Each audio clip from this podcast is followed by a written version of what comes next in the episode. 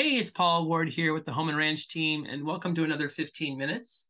Today, I want to spend a few minutes talking to you about real estate appraisals and how they can impact a transaction, and want to also share a story with you um, that just took place. And uh, just to give you kind of time frame, it's summertime right now, 2023, and uh, recently sold a home here in Ventura County, California and uh, the appraisal was an issue. Actually, multiple appraisals uh, became an issue, and just want to explain to you um, what transpired, and uh, if you're in the real estate market, whether buying or selling, how um, the appraisal uh, will potentially impact the transaction. So, for a little bit of background information, um, there are three types of appraisals in real estate. One is the comparison approach, that's where the appraiser will take three to five other properties and compare it to the subject property. That's the traditional uh, type of appraisal for residential real estate. Uh, the second type of appraisal is the cost approach.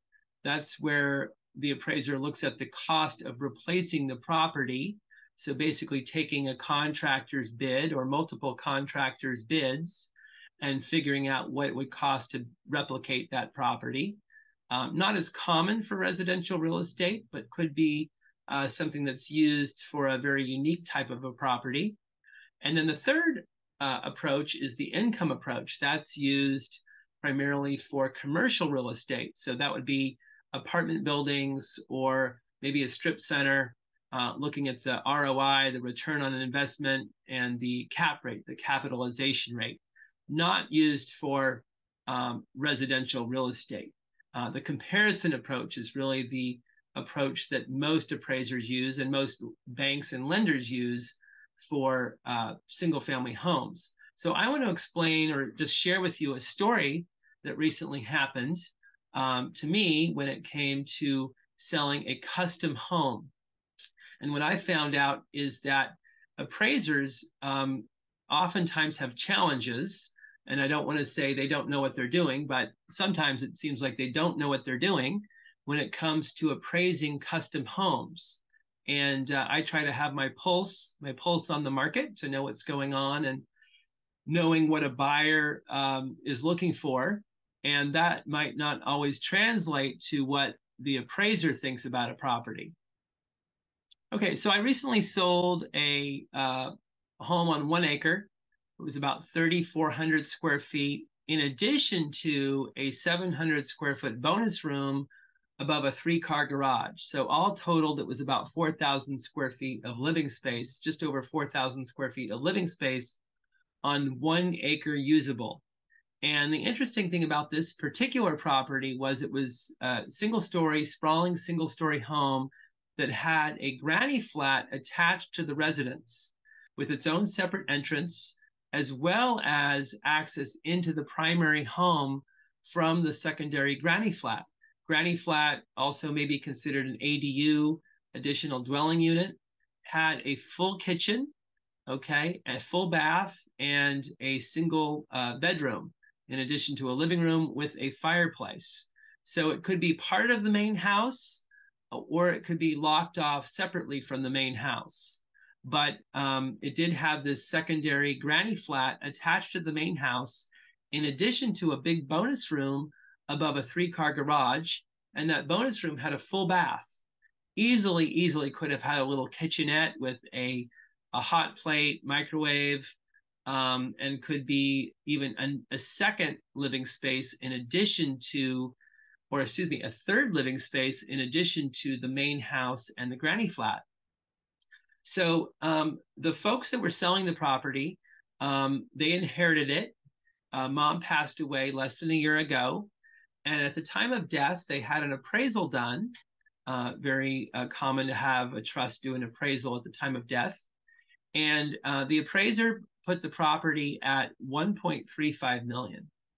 And I said 1.35 million. I said that's that would be a crime. I mean, you would be leaving a tremendous amount of money on the table if you sold this property for that for that cheap. And um, I put the property, given that it had an ADU or granny flat, and also potentially another living space above the garage. I put the property at just under 1.8 million. Um, the backyard was also very usable. Beautiful home, needed some cosmetic fixes. Uh, paint and carpet go a long way. But other than that, very, very livable home and uh, nice private, very quiet cul-de-sac location out in the country. So uh, we get a buyer within a day, full price offer, um, almost 1.8 million, full price offer, one day on the market. And now it's time for the buyer's lender to do another appraisal. Okay, this is going to be the bank's uh, appraiser that's going to come and uh, justify the sale price for the loan. So now the second appraisal comes in $200,000 below the sale price. Okay, a million five eighty. Now remember the first appraisal that I had came in at a million three fifty. Okay, we put the property on the market at almost a million eight, a million seven ninety five, and now we have another appraisal coming in at a million five eighty. So my thought is, hey, what gives? These appraisers are all over the map. Do they really know what they're doing? And again, custom home. This is not a tract home neighborhood. It's not like a you know KB came in and built five models or Pardee came in and built five models, and it's very easy to appraise or you go on Zillow and get a Zestimate. This is all custom stuff. So I took a look at the appraisal report. Uh, five properties used in the appraisal report, four sales plus one that was actively listed. And these properties were not comps. Okay. Yes, they were close to the subject property. Um, we'll call the subject property, you know, one, two, three Banana Street. But the other five properties were all very unique and I would say dissimilar to the subject property. So one of the properties sat very close to a busy highway. Okay. Property that I was selling was on a private cul-de-sac. I mean, you could not hear any traffic at all. Um, that same property, that same subject, subject property uh, that sat close to the highway had a very, very large front yard, but had virtually no backyard. Um, it was also a four bedroom home while I was selling a six bedroom home. The second property that they put in their report uh, was a small house. It was about 2,400 square feet. I was selling about 4,000 square feet. Okay. Small house, tiny kitchen. My house had a huge kitchen. Um, this other second property, let's call it, uh, you know, 456 Apple Way, very dated house. Okay. The whole house needed to be refurbished. My house just needed paint and carpet.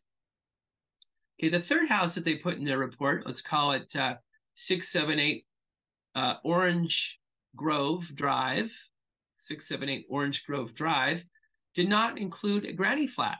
Actually, none of the homes that they compared my property to had granny flats. So that's huge. Having a secondary living space uh, is a huge value to a property. The next property that was used, let's call it uh, 1219 um, Lemon Street, 1219 Lemon Street. This house was almost a tear down. I mean, literally nobody would move into this house, almost a tear down. Also set on 20 acres of land. Okay, I was only selling a house on one acre. And the 20 acres also overlooked the busy highway. The fifth property in their report, uh, let's call it 976 um, 976 Tangerine Drive. 976 Tangerine Drive. Okay, this property was still actively listed for sale and was also a real fixer upper. So this property really did not uh, belong in the report, I would say, because it had not sold. It was still actively listed. We don't know what it was going to sell for. It also did not have a granny flat. So after putting all these properties in the appraisal report, the appraiser came back with a value of a million five eighty. But again, my house had a granny flat slash ADU as well as a potential ADU already constructed over a three car garage. Property was completely usable, all flat and usable. So you could have a pool, sport court, whatever you wanted to do in the backyard. A lot of the other properties had sloped yards that were not usable. So my my advice here is if you're going to sell your house and you get an appraisal, the appraisal might not be accurate and it might not reflect what a buyer is truly willing to pay for the property. The uniqueness of your property really determines its value. Okay. At the end of the day, a property is worth whatever a buyer is willing to pay, not necessarily what the appraisal says it's worth. I had to convince the buyer and his agent that our property was worth every penny that he was paying, a million seven ninety five, which was over two hundred thousand dollars above his appraisal and four hundred and fifty thousand dollars above the original appraisal that the seller did. So appraisals are not always accurate, especially especially in custom home neighborhoods where where the properties are all very unique. So very important to pay attention to um, the appraisal report, but also very, very important to know um, what buyers are looking for and what they're going to value over other properties that might be on the market. Hopefully, this is helpful. Uh, certainly, reach out if you have any questions. Here to always here to help. Uh, Paul at homeandranchteam.com, and of course, we always want to thank our sponsor, Opus Escrow. And have a great day.